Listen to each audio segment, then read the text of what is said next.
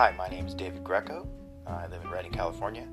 I've been in business and sales for the last 28 years, and there's one thing that I find that's common with most people that are successful in business and, and in life in general is to have a purpose, have a plan. So I believe in setting goals. Write it out.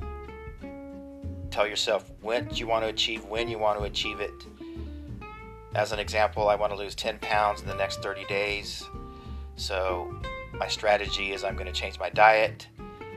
In 15 days, I'm going to check if I haven't lost, you know, five pounds by then, then I'm needing to have to change that tactic to achieve my goal.